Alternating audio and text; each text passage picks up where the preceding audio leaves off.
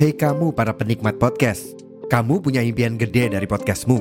Tools di First Story bisa banget bantu kamu. Mulai dari F-Link, Dynamic Audio Insertion, sampai statistik yang komprehensif, semua ada di First Story. Gak ketinggalan, kamu bisa monetisasi podcastmu lewat iklan dari First Story Ads yang bisa kasih kamu penghasilan dari setiap place podcastmu.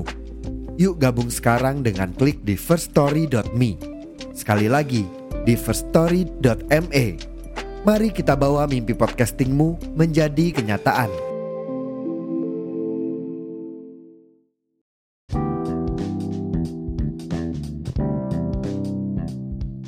Oke, okay, hello guys, welcome back to my podcast Balik lagi sama gue Ayah di podcast Suara Senja Apa kabar? Gue doakan kabar lo semua baik Baik dari fisik, psikis, maupun hati Amin Kalau lo memiliki hari yang buruk hari ini Bukan berarti lo akan memiliki hari-hari buruk selanjutnya Because keburukan yang terjadi di hari ini tidak akan terulang ketika lo menjadikannya sebagai pembelajaran dan juga jembatan untuk membangun hari yang lebih baik. So, semangat guys! Sekarang, cari posisi ternyaman, ambil cemilan, and let's move to the new episode. Selamat mendengarkan! Hello,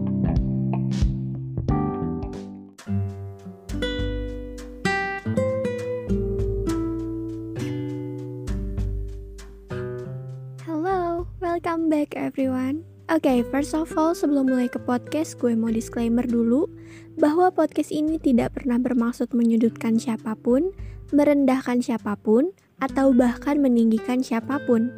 Apa pun yang gue omongin di sini adalah hal-hal yang sering gue temui atau hal-hal random yang ada di pikiran gue. Dan gue sendiri tidak ada niat mendoktrin siapa pun untuk ikut menyetujui apa yang gue sampaikan di sini. Bijaklah dalam mendengarkan podcast ini, kalau ada yang negatif jangan disetujui, dan kalau ada yang positif boleh dijadikan referensi. Jika ada hal-hal negatif yang terjadi setelah mendengar podcast ini dan hal-hal barusan yang sudah gue sampaikan, sudah bisa ditetapkan bahwa itu di luar tanggung jawab gue guys. So, thank you so much. Selamat mendengarkan.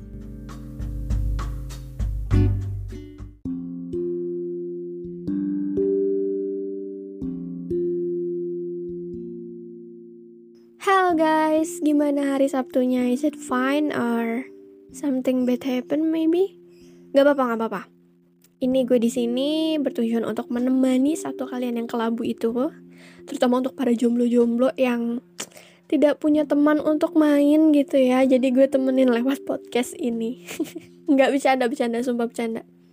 Guys, kemarin kan gue udah ngebahas tentang K-popers ya terus tentang orang-orang yang ngehina K-popers. Nah, gue mau ngebahas tentang orang yang iri dan dengki di sini. Serius nggak? Pernah nggak kalian punya orang terdekat, entah itu teman, sahabat mungkin, atau saudara, atau siapa pun itu, yang selalu nggak mau kalah sama kalian? Pernah nggak? Punya nggak gitu? Kalau misalnya kalian langsung mikir, ih kayaknya sih ini deh, berarti punya ya nggak nggak is fine is fine. Semua orang pasti punya satu atau dua orang yang emang nggak mau kalah sama diri dia. Dan itu fine itu normal. Ini sorry ya mama gue lagi nyikat kamar mandi jadi berisik. Itu normal. Itu tuh hal yang emang manusiawi gitu karena nggak semua manusia bisa menyukai kita apa yang kita lakukan. Mau sebaik apa pun kita di mata manusia lain pasti akan ada satu dua orang bahkan lebih yang nggak suka sama apa yang kita lakuin. Dan itu normal. Gue tuh punya orang terdekat yang nggak tahu deh. Itu orang kayaknya nggak suka sama pencapaian-pencapaian gue. Dia selalu kayak ngejudge gue dia selalu berusaha untuk ngedrive gue gitu. Cuman gue tuh enjoy orangnya. Gue nggak yang aduh gue sakit hati banget aduh gue baper banget. Enggak gue tuh nggak mau menunjukkan hal itu tau nggak? Jadi kalau misalnya emang dia mau ngejudge gue mau ngerendahin gue ya udah gitu. Terserah lo deh. Gue nggak peduli gitu gue nggak mau ribet-ribet masalah kayak gituan. Jadi kalau emang lo mau ngomong kayak gini mau ngomong kayak gitu ya silahkan terserah lo gitu. Gue tuh berprinsip seperti itu by the way jadi sering banget kok gue denger kalimat-kalimat yang kurang mengenakan tentang gue ya dari mulut dia. Kayak misalnya pencapaian gue dianggap pencapaian yang biasa hal-hal yang kurang enak dari penyampaian dia gitu. Gue sering denger cuman ya udah gitu. Kadang orang mikir kayaknya penyampaian orang ini tuh kurangnya beretika deh. Harusnya kan orang kalau mau nyampaikan sesuatu menyampaikan menyampaikan opini dia tuh harus punya etikanya kan. Harus punya sesuatu yang ya udah gitu kayak ada prosesnya gitu loh. Nggak selamanya lo ber, berpendapat terus kayak bla bla bla bla bla bla gitu tanpa ada etikanya. Kita juga harus menghargai orang lain dong. Lo beropini boleh berpendapat boleh. Karena kita ini menganut HAM kan hak asasi manusia dan kita punya hak berpendapat juga. Tapi dalam berpendapat sendiri tuh ada ketentuannya. Ada syarat-syaratnya di mana kita harus mengedepan, mengedepankan etika kita juga harus menghargai orang lain, menghargai pendapat orang lain, karena tidak semua hal di dunia ini harus sejalan sama apa yang lo pikirkan. Kayak gitu. Kalau misalnya lo ngelihat orang lain ngelakuin sesuatu dan lo ngerasa ini orang kayaknya buang-buang waktu deh, ya udah terserah, diamin aja gitu. Yang buang-buang waktu kan dia, yang ngelakuin sesuatu yang menurut lo tidak bermanfaat kan dia gitu. Untuk apa? Lo harus sibuk-sibuk ngurusin kehidupan orang lain yang bahkan tidak berkontribusi apa pun di hidup lo.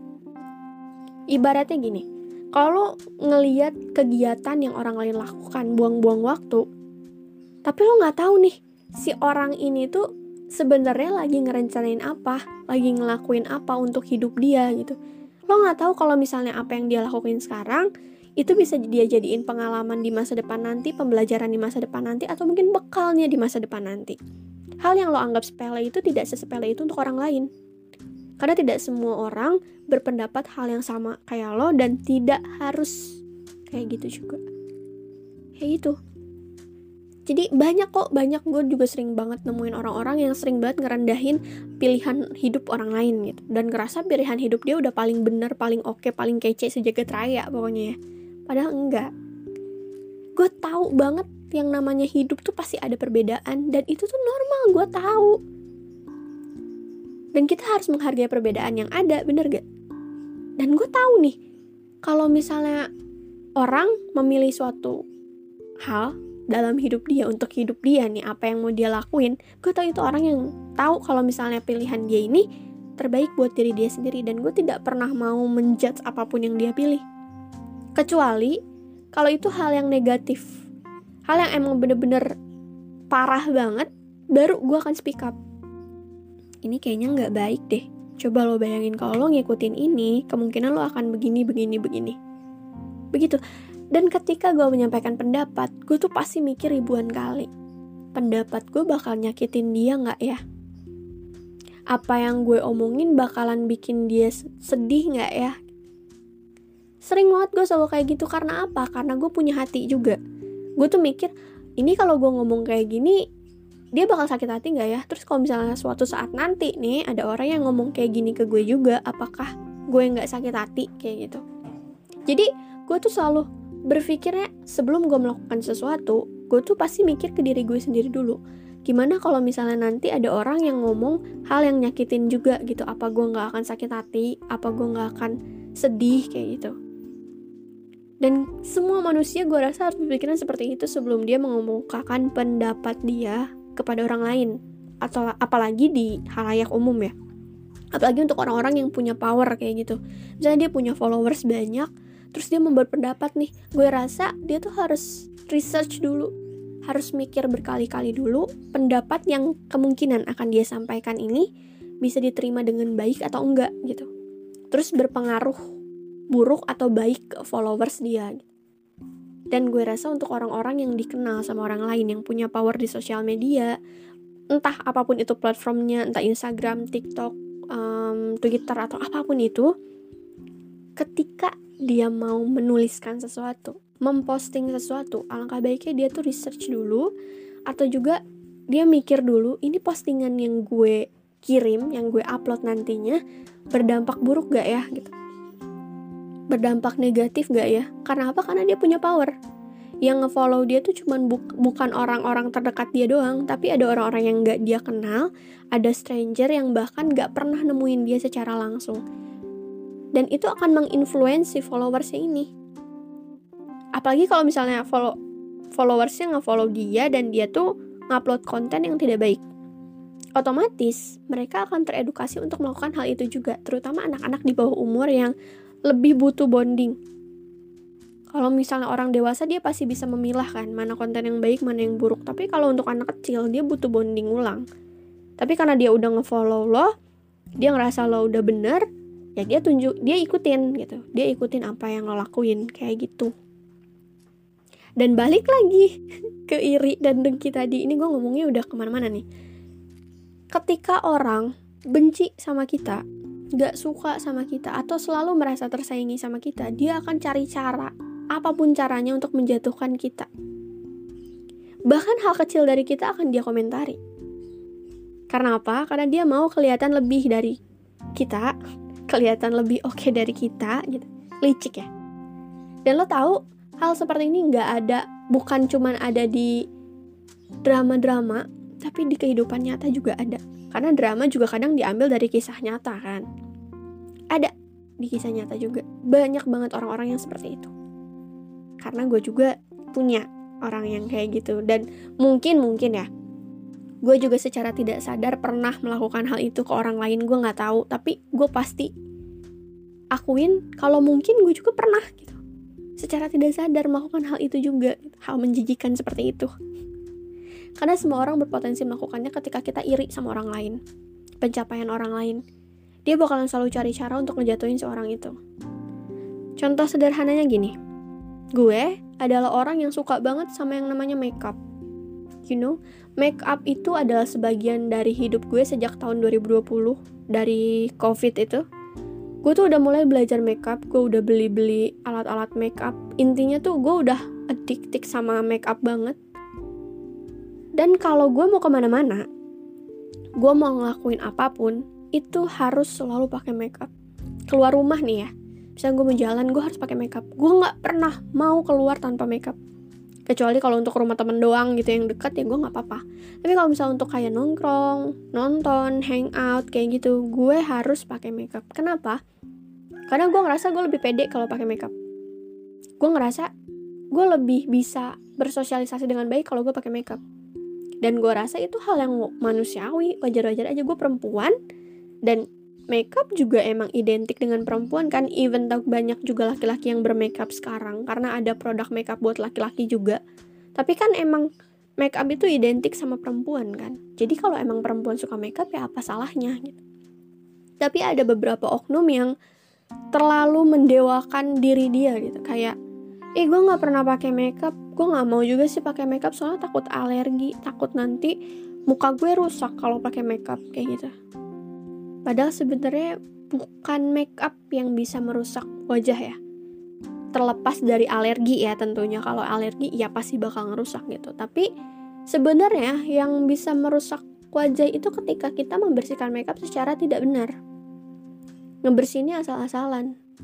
Karena gue aja kalau pakai makeup tuh ngebersihinnya tiga kali pertama pakai cleansing balm kedua uh, micellar water terus next baru gue pakai facial wash. Kayak gitu. Karena gue ngerasa harus bersih supaya muka gue tidak rusak. Karena emang muka gue juga emang banyak imperfectionnya ya gue banyak acne scarsnya gitu. Dan gue tidak mau melanjutkan itu lagi mau menambah itu lagi gitu. Terus juga kalau misalnya gue mau ke mana-mana ini, gue identik dengan tipikal manusia yang selalu pakai pakaian yang rapi. Gue nggak pernah mau tuh keluar bener-bener kayak gue pakai baju tidur dong gue keluar gue nggak mau. Even dress code gitu ya, udah pakai baju tidur aja gue nggak mau. Karena gue nggak bisa. Gue beneran yang, aduh gue nggak bisa deh main ke mana-mana tapi pakaian gue nggak rapi gitu.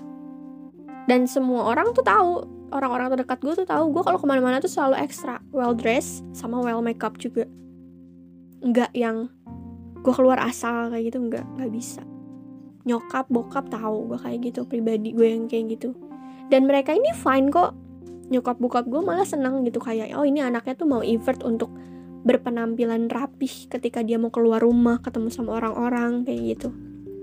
Dan gue rasa nih ya orang yang mau effort untuk melakukan sesuatu, memberikan penampilan yang terbaik, melakukan itu, memberikan penampilan yang terbaik ketika dia mau menemukan, menemui, sorry, mau menemui orang lain atau mau keluar rumah, itu tuh orang yang keren menurut gue. Karena untuk nentuin kita mau pakai baju apa keluar tuh pasti mikirnya lama banget kan ya. Terus makeup juga butuh waktu karena lama banget gitu. Tapi gue pribadi even though gue siap-siapnya lama dua jaman ya gue siap-siap dua jam ya gue dua jam siap-siap gue nggak pernah telat untuk datang ke satu acara yang udah ditentukan. Karena gue tahu oh gue butuh waktu lebih untuk siap-siap jadi gue pun akan siap-siap lebih awal. Gue menghargai janji yang sudah dibuat oleh orang-orang. Tapi mungkin emang ada orang yang selalu mengabaikan janji kan ya? Jadi ya udahlah terserah itu mah urusan mereka gitu. Kalau gue nggak kayak gitu gue selalu ingin tampil apa adanya dengan gaya gue yang kayak gini gitu. Pilihan gue yang kayak gini dan gue mau tam mau datang tepat waktu. Menghargai lah gue berusaha menghargai. Karena kalau gue udah bikin janji terus orang-orang datangnya telat gue juga kayak gondok. Kesal gitu. Dan gue nggak mau orang ngerasain hal yang sama. Kayak gitu guys. Dan untuk berpendapat juga nih kan gue udah bilang kalau kita mau mengeluarkan pendapat tuh otomatis kita harus tahu gitu cara mengeluarkan pendapat dengan baik ada etikanya nggak langsung kayak lo nggak suka sama orang terus lo ngomong ih gue nggak suka sama si ini bla bla bla gitu. Enggak gue juga kok kalau misalnya emang gue lagi nggak suka sama orang tuh gue tahu gue nggak suka tapi gue tahan gitu. Ya even orang bilang tapi muka lo tuh nggak bisa nyembunyiin kalau nggak suka sama dia gitu. Ya, ya udah gitu. Saya so, gimana lagi kan gue juga nggak bisa ngerubah kondisi muka gue gitu. Even though gue udah berusaha untuk setenang mungkin tapi kan yang namanya emosi yang terpancar dari muka tuh nggak bisa kita sembunyiin ya. Tapi sebisa mungkin perkataan gue tuh gue kontrol. Kenapa? Karena kita nggak tahu. Orang tuh bisa sakit hati dengan cara apa. Bahkan kayak ngeliat muka kita yang nggak enak aja orang bisa sakit hati. Dan itu juga gue salah gitu loh. Kayak misalnya gue nggak bisa ngendaliin kondisi muka gue yang nggak suka sama orang kayak gimana. Itu orang pasti sakit hati juga gitu kan. Tapi gue sebisa mungkin menghandle kemungkinan yang lebih kayak misalnya dari dari ucapan gue gitu. Gue berusaha keras untuk kayak ngeminimalisir lah rasa sakit hati orang. Cuman kadang ada orang yang emang ngomong asal terus kayak ngeluarin pendapatnya ngasal banget so iye banget terus ngerendahin kita di depan umum ya kan? Pernah gak lo digituin? Terus lo tuh nggak bisa marah bukan karena lo takut tapi karena ini orang kalau misalnya kita marah dia bakal flank victim. Dia bakalan wah meledak-ledak dia nggak suka nih. Gak suka banget sama orang yang suka ngomentarin dia yang ngasih pendapat ke hidup dia. Dia pasti bakalan apa sih emang gue memang kayak gini? Lo mau suka gue silakan. Gak suka juga nggak apa-apa gitu. Ada nggak orang yang kayak gitu? Kepikiran satu orang dua orang tiga orang? Sekarang udah? Karena emang banyak orang yang kayak gitu. Orang yang kukuh nih misalnya ngeluarin pendapat gitu langsung ngasal kayak eh gue gak suka sama si ini si ini mah kayak gini gini gini gitu. Dibalikin sama dia sama orang yang nggak suka yang nggak disukain sama dia gitu. Dibalikin kayak gini gue juga nggak suka sama lo. Emang lo pikir semua orang di dunia ini suka sama lo? Orang yang bilang suka sama lo juga belum tentu suka beneran. Siapa tahu ada alasan lain. Wah langsung flank victim. Parah banget omongannya. Gue sakit hati sama omongan dia bla bla bla gitu ada orang yang kayak gini tuh ada guys banyak. Dan itu bikin kita kesel bukan? Jadi kalau orang yang emang kelihatan iri sama lo yang selalu berusaha untuk ngejatuhin lo lagi ngomong udah diemin aja. Gak usah dilawan samanya gak usah direspon. Soalnya apa? Dia kalau misalnya direspon bakalan playing victim. Ngerasa bahwa lo yang salah di sini lo yang bermasalah di sini lo biangnya di sini padahal lo kan cuma membela diri ya gitu. Tapi kak kalau misalnya gue diem aja dia bakal ngerasa gue takut sama dia. Kalau misalnya gue diem aja dia bakal terus-terusan nginjek gue. Tenang guys. Yang namanya seekor anjing gila dia mau menggonggong segimanapun depan manusia dia akan tetap menjadi seekor anjing gila. Sorry gue bilang di sini anjing gila ya bukan anjing yang biasa. Anjing yang biasa gue suka dia lucu ini anjing gila anjing stres sama lu? Anjing penyakitan tau nggak anjing yang gila ngegonggong sama orang yang nggak dia kenal. Mau lo ladenin kayak gimana pun dengan menggonggong juga itu yang ada lo yang stres nantinya. Karena lo seperti anjing juga gitu. Jadi ya udah biarin aja kalau misalnya emang lo ngedenger dia ngomong ini itu tentang lo ketawa aja cukup ketawa gitu. Langsung kayak biarin lah gitu. Terserah lo mau ngomong apa juga terserah gitu. Nggak berpengaruh apa-apa di hidup gue. Gitu. anggap aja dia anjing gila seekor anjing gila yang menggonggong depan lo. Entah karena lapar atau karena dia pengen boker atau apa pun itu udah biarin aja. Stop. Gak usah dimasukin hati kayak gitu.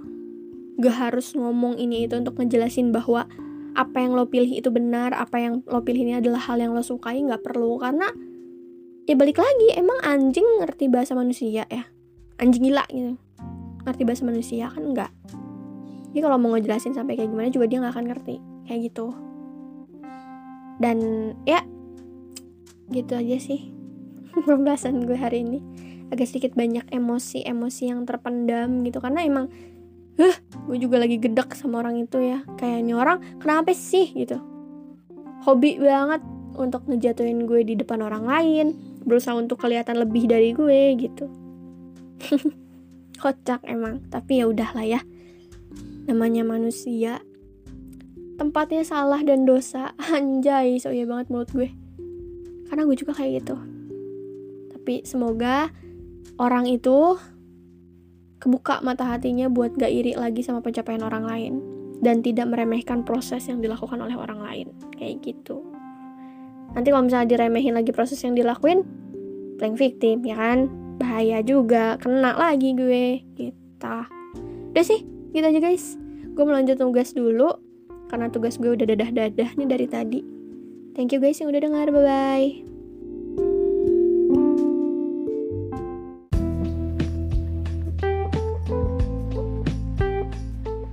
That's all, thank you. Applause dulu untuk kita semua. Untuk lo yang berbaik hati mau mendengarkan podcast ini sampai habis, dan untuk gue yang berhasil menyelesaikan podcast ini. Thank you so much guys. Untuk pembahasan yang sudah gue sampaikan tadi, mohon diambil sisi positifnya dan dibuang sisi negatifnya. Gue juga memohon maaf kalau ada kalimat yang menyinggung satu pihak, karena gue sama sekali tidak ada niat untuk melakukannya. Thank you and sorry guys. Oh iya, podcast gue akan upload setiap hari Sabtu, menemani malam minggu kalian yang kelabu. Enggak dong, canda. Biar gak ketinggalan, lo bisa follow Suara Senja di Spotify dan aktifkan notifikasinya Sekian dari gue, see you on the next podcast manusia-manusia keren. Bye-bye.